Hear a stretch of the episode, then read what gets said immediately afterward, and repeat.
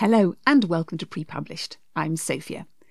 In my first conversation with Sophie Hannah, we discussed her successful career as a poet and thriller writer and the support she gives to other writers through her Dream Author programme.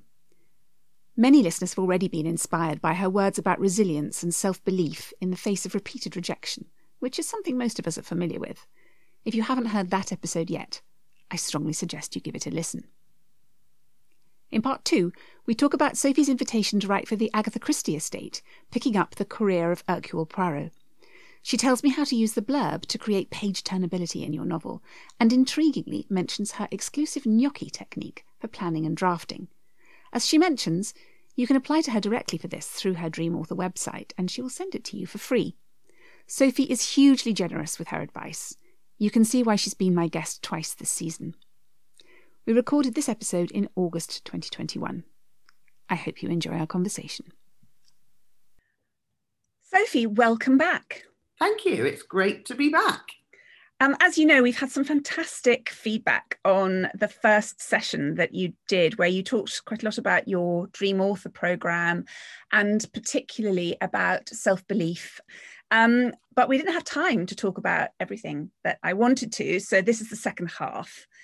Um, and to start off with, um, one of my little claims to fame is that my US publishers, William Morrow, publish Agatha Christie. And I'm really excited by that. That's as close as I've got to Agatha Christie. But you've got a bit closer, haven't you? you, you actually uh-huh. are Hercule Poirot these days. So do tell me about how that came about and how it works. Well, actually, I, I, have to say I don't regard myself as being Hercule Poirot, though I do write about him. In fact, if I identify with anybody in my Poirot novels, it's it's Edward Catchpool, who's the narrator um, that I created to narrate all of my Poirot novels. I've written four so far, um, and I thought since you know these were new books for the first time ever, a new author, i.e., me, was going to be writing about Poirot someone who wasn't Agatha Christie was going to be writing about Poirot. And I thought, I really need to invent a, a new sidekick for Poirot so that the books can actually mirror the real situation. So the real situation is a completely new voice and person is writing about work, writing about and working with Poirot. Um, and so I thought that the best way to tackle that would be to have a narrator in the books who is himself a new person working with and writing about Poirot. So, if anything, I identify more with Catchpool, the narrator of, uh, of all my Poirot novels. So, the first one, The Monogram Murders, I was asked by Agatha Christie's family, which was obviously a huge surprise and, you know, a, a great honour that I'm, I'm, I still feel it's a, a great honour and a, a really serious responsibility to take on uh, Hercule Poirot, Agatha's, you know, most beloved character. It's the last thing I would ever have expected that I would be asked to do. Um, and what's hilarious is often at my events now, people ask me questions like, How did you persuade the Christie family to let you write Poirot? And I always think it's so funny that anyone would think that I would even for a second consider doing that. That was not how it came about. I was not sitting at home thinking, do you know what? I should really write a Poirot novel. I must persuade the Christie family. Like nothing could have been further from my mind. I was an avid and devoted Agatha Christie fan, and I'd read and reread all the Poirot novels and indeed all of Agatha's other novels many, many times. And I was just a massive fan and quite happy to remain a massive fan. And everyone in the literary world knew that I was a big Christie fan to the point where I had started in the in the sort of two or three years before 2013, I had started to be invited to appear on panels in the role of the person defending Agatha Christie. So I would often at literary festivals where the topic was Agatha Christie, still still relevant or a bit passe these days, you know, or you know, good writer or just you know, commercial nonsense. And I would always appear on the panel and, and say, and I've been doing it ever since, um, that I think Agatha Christie is a truly great writer. I don't agree with the people who say that her prose is not that good and that it's all about the plot and the story and she's not that good a writer, she's a mm-hmm. good plotter. But I've never agreed with that. Uh, and my test is do I still get massive enjoyment from her books, even knowing every detail of the plot? And the answer yeah. is yes, because I find her prose to be crisp and economical and elegant and sparkling and just just amazing. I, I think she's a brilliant writer in the same way that I think Dickens or Virginia Woolf or, you know, Emily Bronte were brilliant writers. And I think it's hilarious that so many people say, oh, well, obviously she's not a good writer. And I'm like, uh, when billions of people all over the world want to read and reread your books to the extent that they do with Agatha's, you're on shaky ground if you want to argue that that is someone who isn't a brilliant writer. Because, you know, even apart from anything else, the ability to write stories that people massively want to read and carry on reading if that's not considered to be part of what what we think of as literary merit, then it's about time it became so. You know, um, yeah. But even even when you look at her prose on a line by line, paragraph by paragraph basis, there's great stuff in there. And I say that as someone who reads almost nothing but crime fiction. I read self help as well, but usually if I'm reading a novel, it's crime fiction. And even some of the crime novels I've enjoyed most and would have high up in my rankings system, once I know the outcome of the mystery, I'm never going to want to read that book again. That's not anything against the book. I'll still regard it as an absolutely brilliant thriller. But once I know the answer to the puzzle, whatever it is, then that's it. That my experience of that book was great, but it's finished. Whereas yeah. with Agatha Christie, I mean, I could sit down and read Murder on the Orient Express tomorrow, knowing every. I mean, I know it. I even know all the meticulous, you know, where the pipe cleaner was and what was written on the burnt bit of paper. I know it off by heart, but I would still thoroughly enjoy reading it. And to me, that is a sign of brilliant writing. Uh, so I was very happy to just be an Agatha fan and um, evangelist um, and it would never in a million years have occurred to me to approach her family and say, let me write a Poirot novel. I honestly would have thought that would be similar to kind of ringing Buckingham Palace. Well, this is very apt for you to make this analogy. yes. Yeah, this is the analogy I always use. It. I would have felt that having thinking of it myself and thinking, I know I should write a Poirot novel and I'll ring the Christies and ask if I can would have felt similar to ringing Buckingham Palace and saying, Have you considered booking me to be the next Queen of England? I mean, I know Charles is technically the heir to the throne, but I think I'd do a great job. it would no, it would no more have occurred to me to do one than the other. So if it was just down to me, I would never have written any Poirot novels.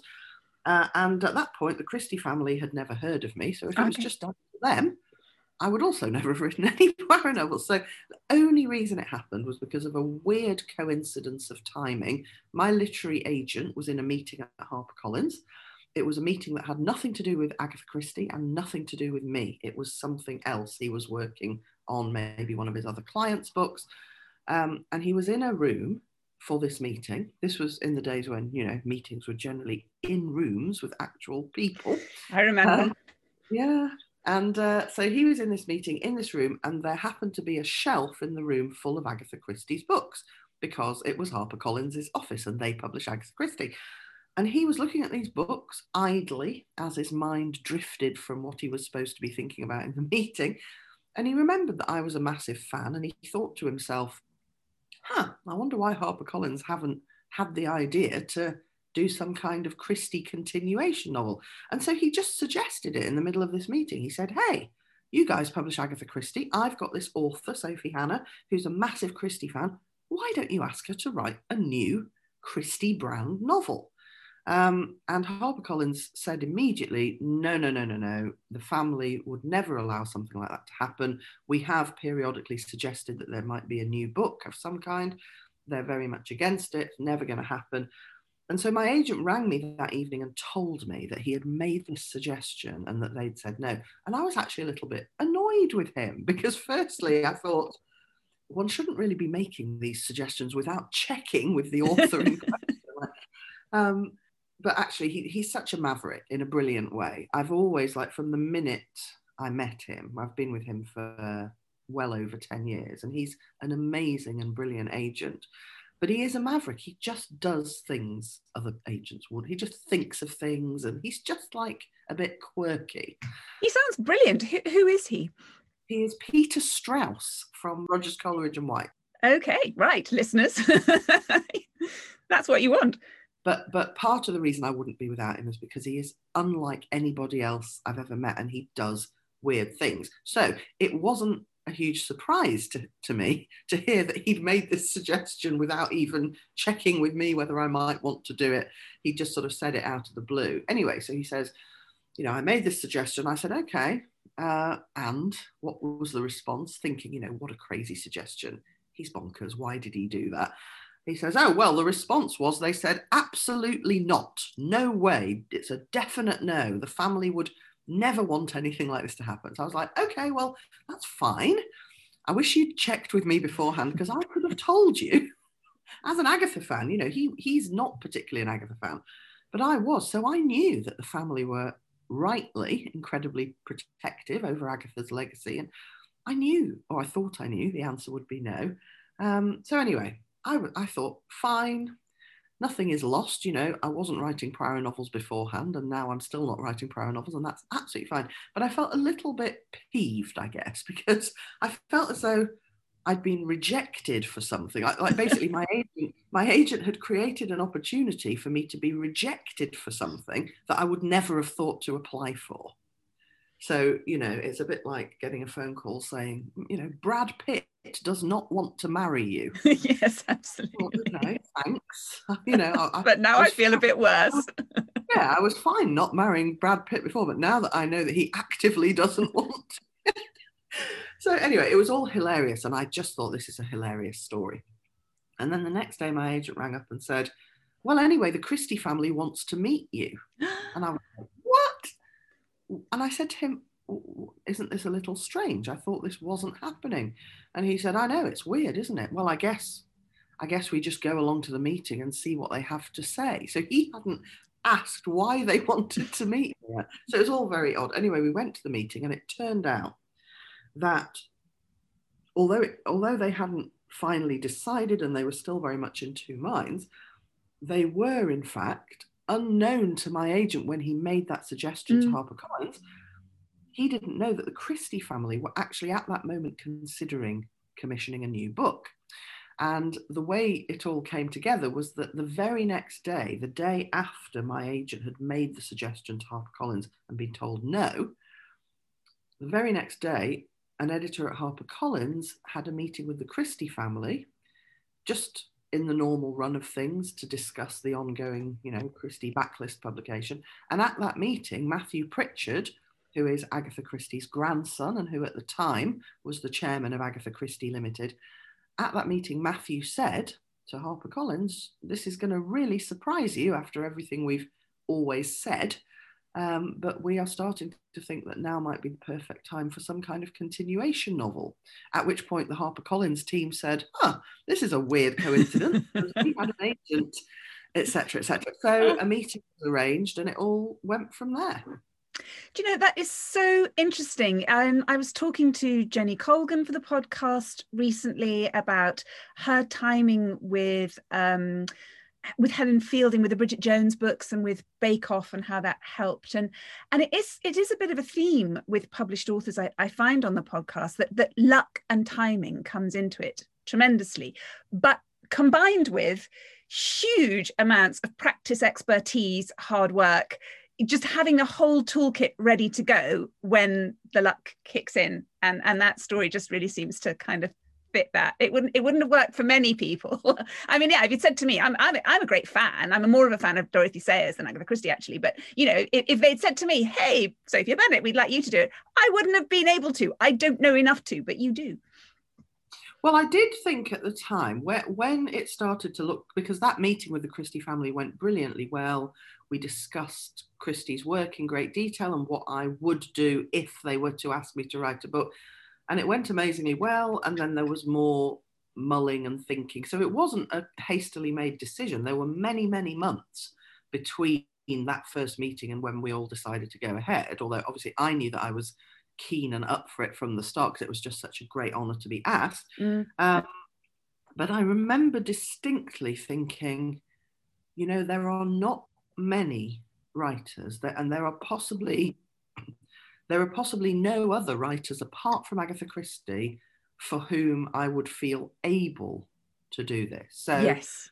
when I thought of others of my favourite writers, like for example, Iris Murdoch, um, Tana French. I mean, you know, obviously she's young and alive, and no one would ask me to write her books. But when I thought of all the other writers that I really loved and knew as well as I knew Agatha Christie, I kind of would have felt I don't know where to begin if I were to try and write a continuation novel for them. If I were to try and write a continuation Iris Murdoch novel, I, I would sort of feel, you know, I don't know whether I could do that. And, and I started to think, actually, Agatha Christie is probably the only writer about whom I would feel comfortable writing continuation novels. And I didn't really know why that was. I mean, I guess the obvious answer might be she'd been my favourite writer since I was 12 and I'd yeah. reread her books four or five times each. So it could just be that, but, but you know, Ruth Rendell was another, is another of my very, very favourite crime writers. She's been one of my favourite crime writers since I was 18, you know, which was a long time ago. But I wouldn't feel if Ruth Rendell's estate said, you know, write a continuation Wexford novel, I think I would immediately say, I, I just don't feel as if I would be able to so with Agatha and in particular with Poirot, it was kind of weird that I thought, actually, I do think I might be able to do that. And it could just be that, you know, Agatha was such a profound influence on my writing, even when I was writing um, only and exclusively psychological thrillers that were very contemporary and that on mm. the surface were very different to Christie novels. But the sort of storytelling and narrative and structural priorities in all my books, even long before I started writing Poirot novels, were ones that I had kind of taken on from Agatha, like a super puzzling, mysterious premise and an unpredictable ending, and you know, all, just all the things that I really valued in crime fiction. I'd, I'd acquired those values via reading and obsessing about Agatha's books. So I think that's why she was literally the only person that I could have envisaged writing continuation novels for. And so you published Monogram Murders, and that was the first one. Um, yes. And then there's it's the Killings at Kingfisher Hill, isn't it? I'm, I'm picturing it on my my bookshelf. So um, yeah, so um, the Killings at Kingfisher Hill is the latest one. That's yeah. number four. Okay. Um, Monogram Murders was the first one, and then the second one was called Closed Casket, and the third one is called The Mystery of Three Quarters. And is there a plan that you just keep doing them indefinitely for the estate? Um, we never really plan ahead that far, deliberately, I think. You mm. know, we just take it from book to book. Uh, so I have a contract to write one more.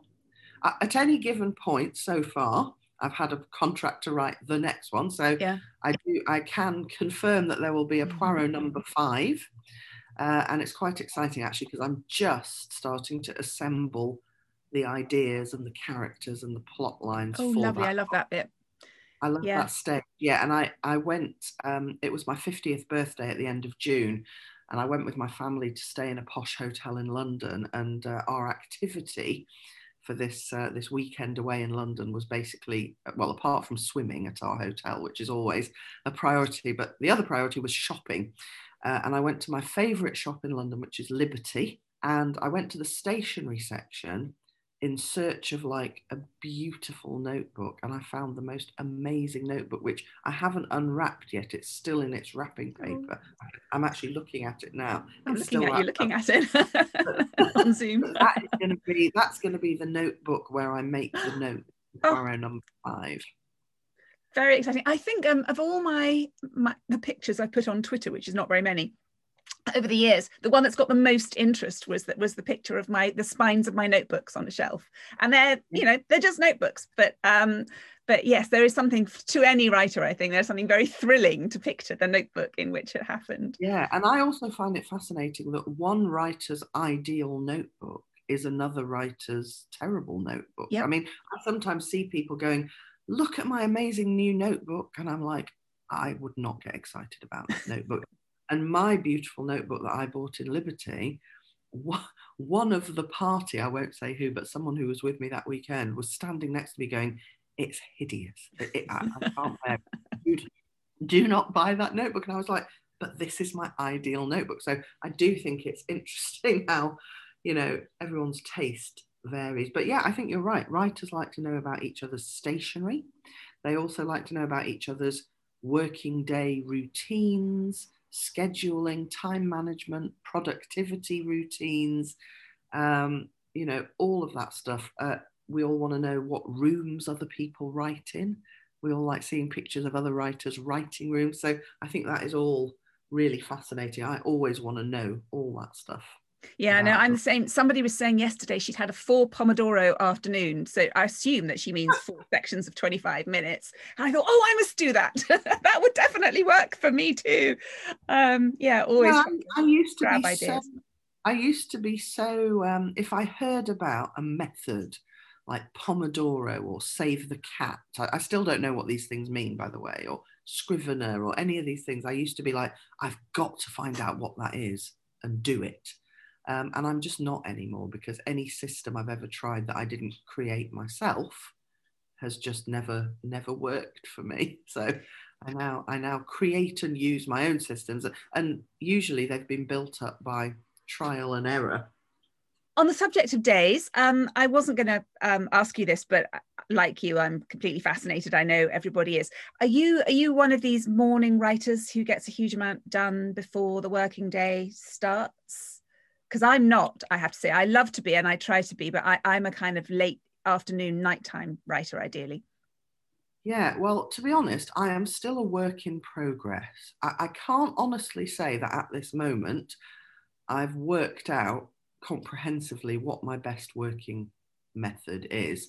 Um, I used to be very much an afternoon and late evening writer.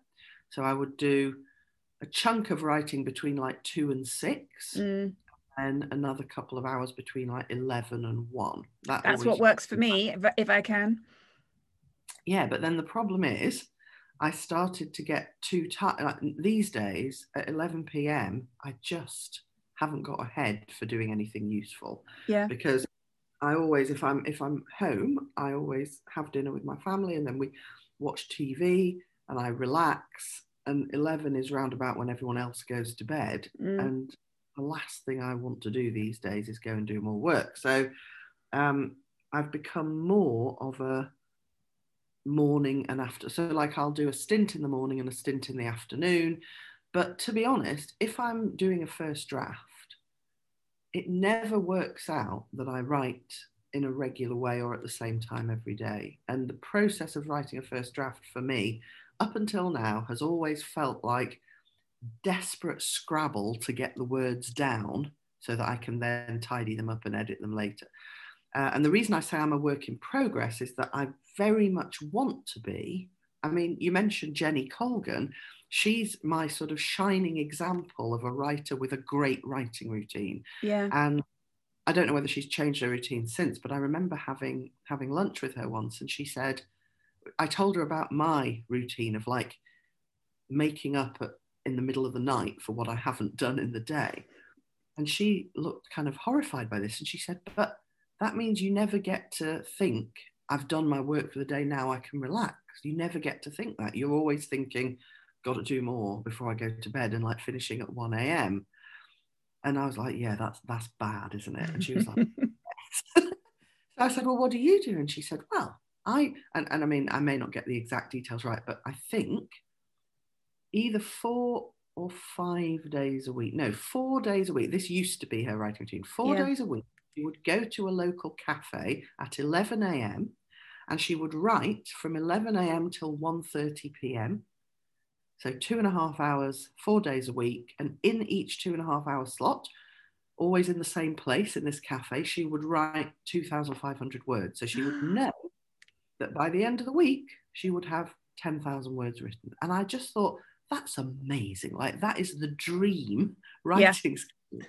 And yet, somehow I haven't managed to adopt it yet. And I don't kind of know why, because uh, in theory, I could try that. I've never even tried to do it. So I don't really, I'm, I'm still very much investigating what kind of writer I want to be. I think the reason I haven't done Jenny's very excellent schedule is because there's something in me that really resists any kind of regularity or routine.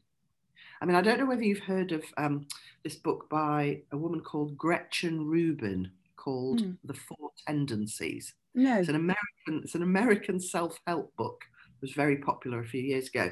And it basically it, it asks you all these questions and it divides everybody up into four categories. Um, and you're either an upholder, an obliger, a questioner, or a rebel.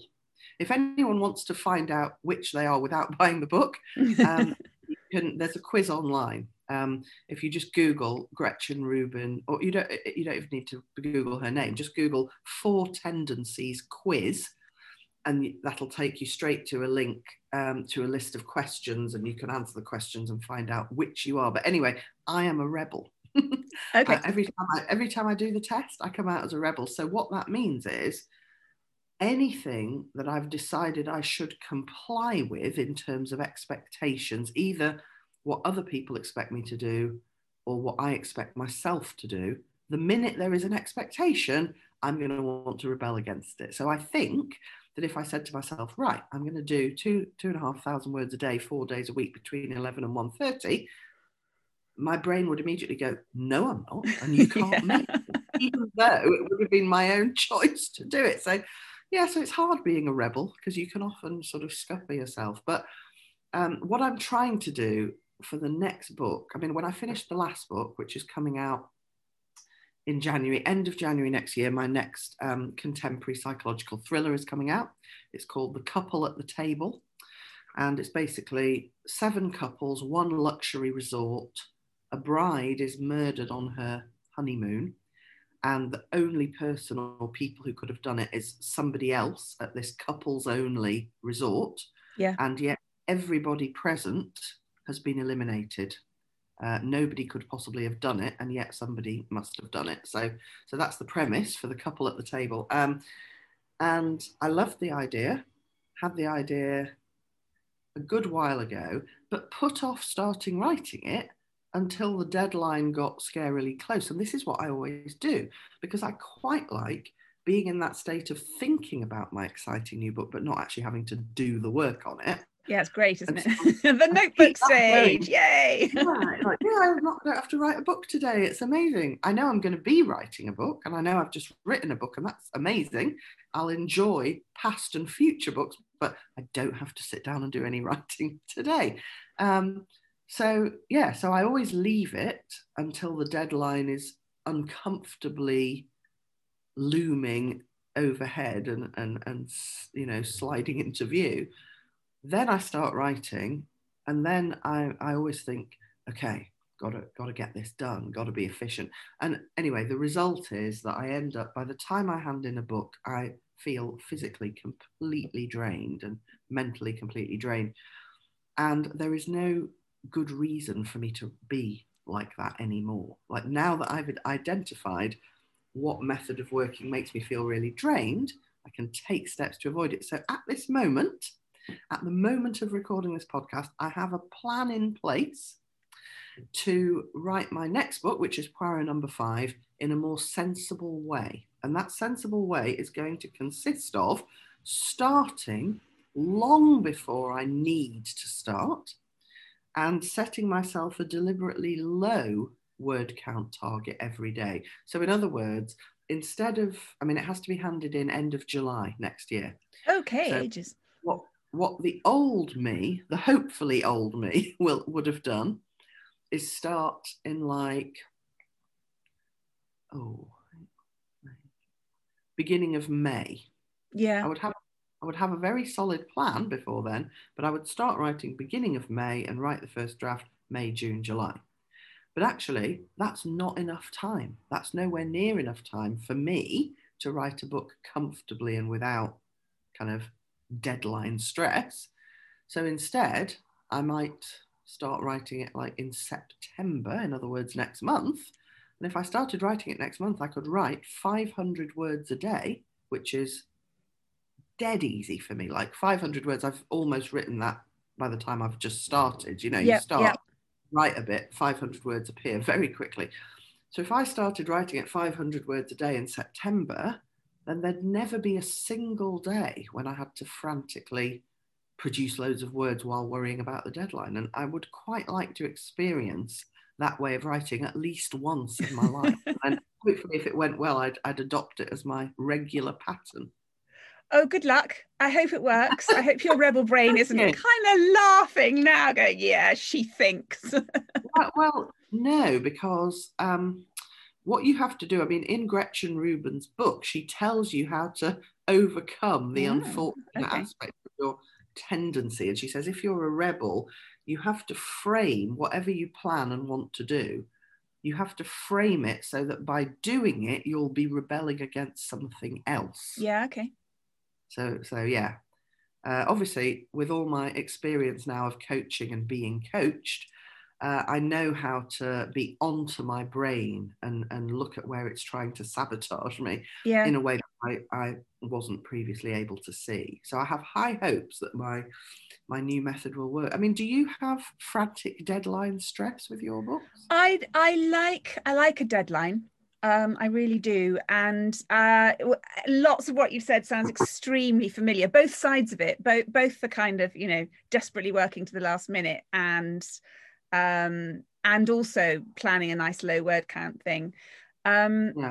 but, but what for me, what what tends to happen is is either the the voice really comes or it doesn't and and if i'm struggling and by voice i don't just mean you know sort of how the the narrator comes across but just e- everything about it just the the kind of forward propulsion of the way i write the kind of sentences i'm going to be using the level of humor the point of view all of that um, and if that's really humming then i can write up to sort of 4,000 words and it's all lovely. Um, and if it's not, then I have every procrastination technique in the book for kind of struggling to get Yeah. it done. Yeah. Um, so I always try. I love this idea of, you know, I, I do, let's say, set a, a reasonable level of 2,000 words and get that done and feel great about yourself. But it is, it is rare that, that comes. Um, I, yeah, with the first draft, I, I like, I like the editing process because that, then I have a thing with a beginning and a middle and an end, and I'm working on chunks and I can see how long they are, and and I find that that's that's a much more um, enjoyable thing. But yes, creating what's annoying. I mean, I think what we all have is I have a perfect novel in my head. It's where I am right now. You know, I have a have a perfect novel about the Queen solving crimes at Sandringham, and I have all the themes in my head, and I have what I want to say, and and and the gap between that and what's coming out on the page is so big that um, that it is an effort of will to kind of keep Yeah. going through it.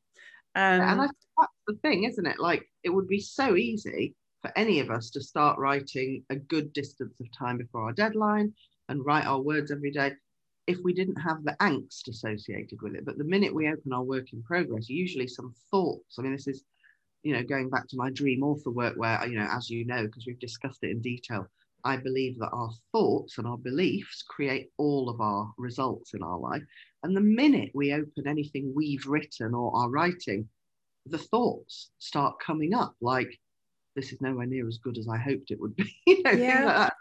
So that that makes us want to run away, and then we end up realizing that the deadline is two weeks away, and we've still got to write half the book. So Um, yeah, late nights. Um, I ideally I'd, I like to go away, which of course wasn't possible. I mean, luckily the um, book book two went fine because it was written in lockdown, and I, I had no choice. I couldn't go away if I wanted to.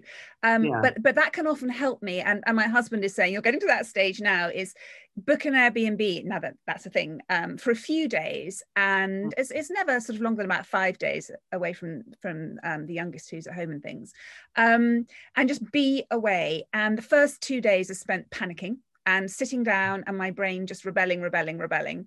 And then by the third day, it starts to calm down and behave. And then Yeah. and then I have three days of real productivity, and that carries me through when I get back. So Yeah, that that's yeah. that's a good method for me. Yeah, yeah, no, being in a different place is very, very useful. So I actually, um, for the end of the couple at the table, when I basically I knew I had to produce about seven thousand words a day Ouch. for for a continuous stretch of three weeks. that There is heavy. there was no alternative to that. Um, so I just decided I was going to enjoy it and make it fun. So I've got a, a friend who very kindly lent me because I also, for various reasons, I couldn't go to my holiday house in the Cotswolds because I, there were things I needed to be in Cambridge for. Uh, but I've got a friend in Cambridge who has a sort of guest apartment attached to her house. So I borrowed that. Mm. She very kindly lent it to me. Um, and I just went there every day and wrote my 7,000 words there and then went home when I'd written them. And I actually, I did manage to do it without working late at night on any night. I was very pleased about that because it used to be the case that when I was handing in a book, I'd be up till 4 or 5 a.m. The few the few days before I handed it in, I didn't do that at all with this book because I just recognised that, you know, I'm 50. I need to go to sleep. Interesting. Before before midnight. you know, uh, so I managed to. I, I, guess that's a good sign that I'm getting slightly more sensible. I'm actually doing my my big deadline rushes of words at least during daylight hours, which is a, an improvement. it's a step in the right direction. I always used to say I'm not a morning person at all. I used to be like anything I did in the morning was not didn't quite work as well as in the afternoon, but I've become much more of a morning person. So if I want to do serious brain work, mm. the morning is actually a really good time for me. So that's when I start my writing my Poirot, I think I'm going to have my, a regular writing slot aiming to produce 500 words a day, and I'm going to do it first thing in the morning. And this will be so different from how I've always been that it will be a very interesting experiment. Um, I did. I did want to talk to you a little bit um, about plotting and planning and page turning now that I've got you here because um, when I am in my um, my kind of scared moments of thinking I have a lot of words to write, I'm not yeah. happy with what's going on the page. How am I going to do this? One of the the things that's holding me back is yeah. what what is the page turnability here? um, am I thinking about character or setting or, or dialogue? I, I, normally I that's what I love, and and am I losing track of why the reader wants to get to the next chapter? And you're brilliant at that, obviously, absolutely brilliant at it. So what are you thinking when you're when you're writing to to get that page turnability into your work? Uh, well, this actually ties into something that I that I teach in Dream Author. So um, I tell all my dream authors that um, I write in a particular way. I always start with what I call the story promise. So uh, I, I, encourage my dream authors to, to try out this method that I use, and then they'll see if it works for them. But it works brilliantly for me. I start before I do anything else on a book. Apart from like have a, you know, I have ideas in my head. I jot down ideas in my nice posh notebook. You know, as, as I've said already, but when it comes to like actually going to the keyboard and starting to actually do something, the very first thing I do is write a blurb. So I imagine, I sort of fast forward in my mind to the moment when I've finished writing this book that I'm just starting to think about. I imagine it finished. I imagine my editor saying, right, what blurb shall we put on the back cover for, for when it's published? And I try and write that blurb first. And it usually feels like an impossible task because I think, well, I haven't written it yet. So many things might change. It all feels very kind of amorphous at the moment. But that's why it's such a brilliant exercise because if you fast forward to when it's finished, you kind of imagine the ideal version of it, that, yeah. or even the ideal version of what it might be or what you hope it will be. If you sit down and try to write a blurb for that book that you want it to be, initially you won't be able to write a good one. So initially you'll write a really lackluster, uninspiring one that isn't really accurate. then you'll look at that and go, no, no, no, that's no good. How can I improve it? And you think, well, it's not really that so much as this. And you tinker around with it. And eventually you end up with a blurb that you're happy with. And it feels a bit weird because it's a blurb for a book that doesn't exist yet. But if you stick to that discipline and actually commit to writing a blurb for your book before you start planning it or writing it, that's really effective because what a blurb does is make a story promise to the reader. Every yeah. blurb on the back of every book is making a story promise to the reader. So my books, because they're all very, very mystery driven, I mean, obviously they're crime fiction, but within the crime fiction genre, there are some stories which are more and some stories which are less mystery puzzle driven. And mine are always massively, they're driven by mystery puzzle um, thoughts more than any other kind. So my blurbs all promise a version of here's a big baffling mystery. I promise that you are going to be intrigued and gripped by this mystery and desperately desperately wanting to find out the solution. And I further promise that by the time you get to the end of the book, you will have a satisfactory solution to the mystery. And that, that tantalizing, frustrating desperation to know will be satisfied with the solution to the puzzle. So all my book blurbs in different ways are promising that. Yeah. So it it almost doesn't matter what they say, whether it's like seven couples one luxurious adults only no sorry couples only holiday resort i haven't actually done the blurb yet for the couple at the table haven't finalized it but you know seven couples one luxury couples only resort one woman dies on her honeymoon one of the other guests must have killed her but none of them could have because the evidence proves they were all not in the relevant place etc etc um, my last thriller before that, Haven't They Grown? This woman sees two children who apparently haven't grown at all, haven't aged a day in 12 years. They still look three and five years old when they should be, you know, 17, 15, whatever. What could possibly be going on? So all all my book blurbs say, here is a very puzzling and often apparently impossible situation. Here it is, it's happening, and yet it's massively baffling and it looks as though it might even be impossible, what on earth could the solution to this weird puzzle be? And the promise is then you will find out the solution and it will be good and you won't be disappointed by it. So if you approach writing a book in the way I do, you've honed your story promise right at the start because by writing that blurb and perfecting it and polishing it, you're reminding yourself of what the book needs to deliver now, for me, because what my books need to deliver, according to my own, you know, story promise slash mission statement, what my books need to deliver is a mystery and then a solution. So, in a way, that then makes it easier for me to always keep that in mind as I'm writing. So, then my next stage is to do a plan. I, I teach in Dream Author a very specific planning method called the gnocchi method. Yeah. Um, I haven't really got time to go into it in great detail, but it's it's in my opinion the best possible way of planning a book in detail before writing it.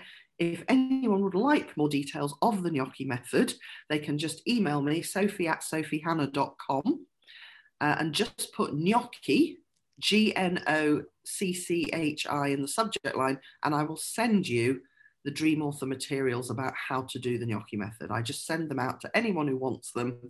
Um, so just email me, sophie at sophiehannah.com, and I will send them to you if you would like them. Uh, you just Thank need you. To, put, to put gnocchi in the subject line. But basically, so I have my mission statement in the form of the blurb. That is the story promise that I need to deliver on. Then I do my gnocchi plan. And as I'm planning what's going to happen in each chapter, I have at the front of my mind the awareness that everything needs to be intriguing the reader more up to a certain point, drawing them in even more, giving them a little detail. You know, you're trying to solve the mystery. Oh, and you find this, you find out this crucial bit of information, but what does that mean? Because that seems to contradict with that. So I'm just always aware that I have to be hooking them in mm. and increasing their desire to get to the solution of this mystery even more until the point when I'm starting to, you know, I've sort of reached the top of the mystery creating hill. And then from that point on, we have to be hurtling towards the solution. But because I'm always keeping in mind that mystery and solution structure and the journey from first encountering the mystery to the mystery deepens, it deepens more. Then something happens which doesn't seem to fit at all and takes us in a new direction then a new discovery, then we're hurtling towards a solution which everyone's desperate to know. So it it creates a real, um, a very clear um, set of criteria against which I can check is this chapter delivering on that front? Mm. And because as a reader, right, my, my my main my main obsession really is with that page turn equality. I, I don't read books really that aren't page turners because if I feel as if I could either read on or I could stop, I'm always going to stop. So the books I read to the end of, I mean, I'm reading a book right now, which is a mystery um, called Apples Never Fall by Liane Moriarty. So it's a kind of domestic suspense. I don't know whether it's crime yet. You can't tell if it's crime yet because we don't know whether a crime has happened, but uh, a woman, a, a mother of four, a married mother of four has disappeared and the police are looking for her and her family don't know where she is. So that's definitely a mystery. And it's a real page turner. And every chapter I read, every page I read, I'm more drawn in and more keen to solve the mystery.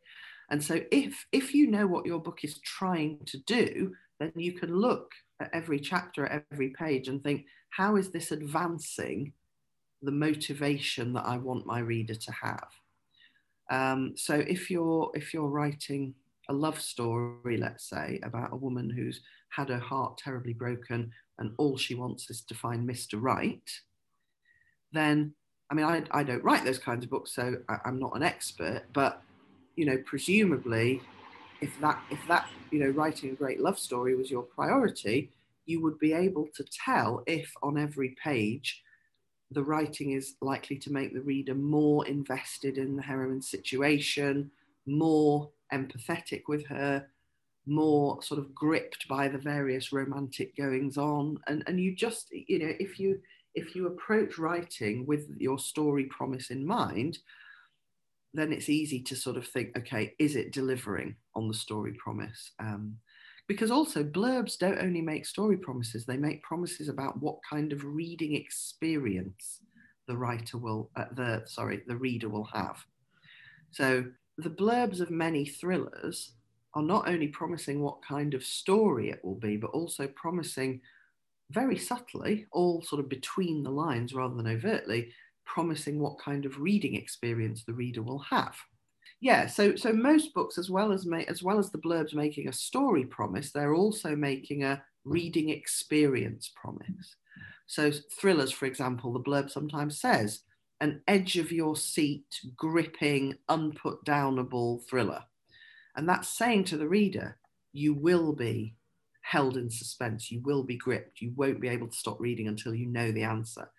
And if you were writing a very arty literary highbrow book well, you might be aiming to fascinate the reader by your use of beautiful language or you know so so really a blurb can do a lot of mission statement setting work by not only telling the reader but also before the book's even written reminding the writer of what priorities they need to keep in mind. And then you just constantly remind yourself of that as you're writing each section because what often happens if we don't take care to remind ourselves of of those sort of priorities what can often happen is we get caught up in the you know day to day i've got to write a bit of my book and we can lose sight of what we're meant to be delivering and if anxiety sets in we can think i've got to make sure the readers know everything and haven't forgotten anything. So then you can have chapter after chapter of remember this is what we've learned so far where nothing is advanced and then the pace can flag a bit. So um, it's i think it's just a question of like bearing it in mind and checking at every stage that it's delivering. And also not panicking if you realize that a couple of chapters of your book haven't been suspenseful or pacey it's not the end of the world. Once you've identified something wrong you can fix it. So i always say to my dream authors if they get very disheartened when they realize there's a problem with their book i always say look realizing you know when you have that gut lurching feeling of oh there's something terribly wrong with my my novel in progress it never feels good but it is actually exactly what we need to give us that shock so that we go oh okay i really need to change this because it's not working like this and once we get over the horror of realizing that our writing wasn't as good as we hoped then we're able to change and fix whatever needs changing and fixing. Brilliant. Thank you. that helps a lot. Um, I will I will go forth today with with that in mind. See if it if it helps me go faster. Um, yeah. As as ever, Sophie, it's been absolutely brilliant. I think we've reached the end of our time, um, and uh, you've been so helpful. That's wonderful. I'm sure you'll have lots of people asking you for the um, the gnocchi plan. The gnocchi, yes. Brilliant. well, I'm happy to send it to anyone who wants it. Well, thank you for having me on the podcast again. It's been really good to chat to you. Um, brilliant. Uh, so grateful. Um, do come back again another time. I'm sure we'll have more to talk about, but that's it for now. And um, yeah, as always, super grateful. Thank you. You're welcome. I'd like to thank Christopher Pett for editing and producing this episode of Pre Published. You can subscribe wherever you get your podcasts, and if you've enjoyed this episode, please leave us a review. You can also join us on Twitter at Prepub Podcast and find me at my children's books website, which is sophiabennett.com, or my adult crime series website, which is sjbennettbooks.com.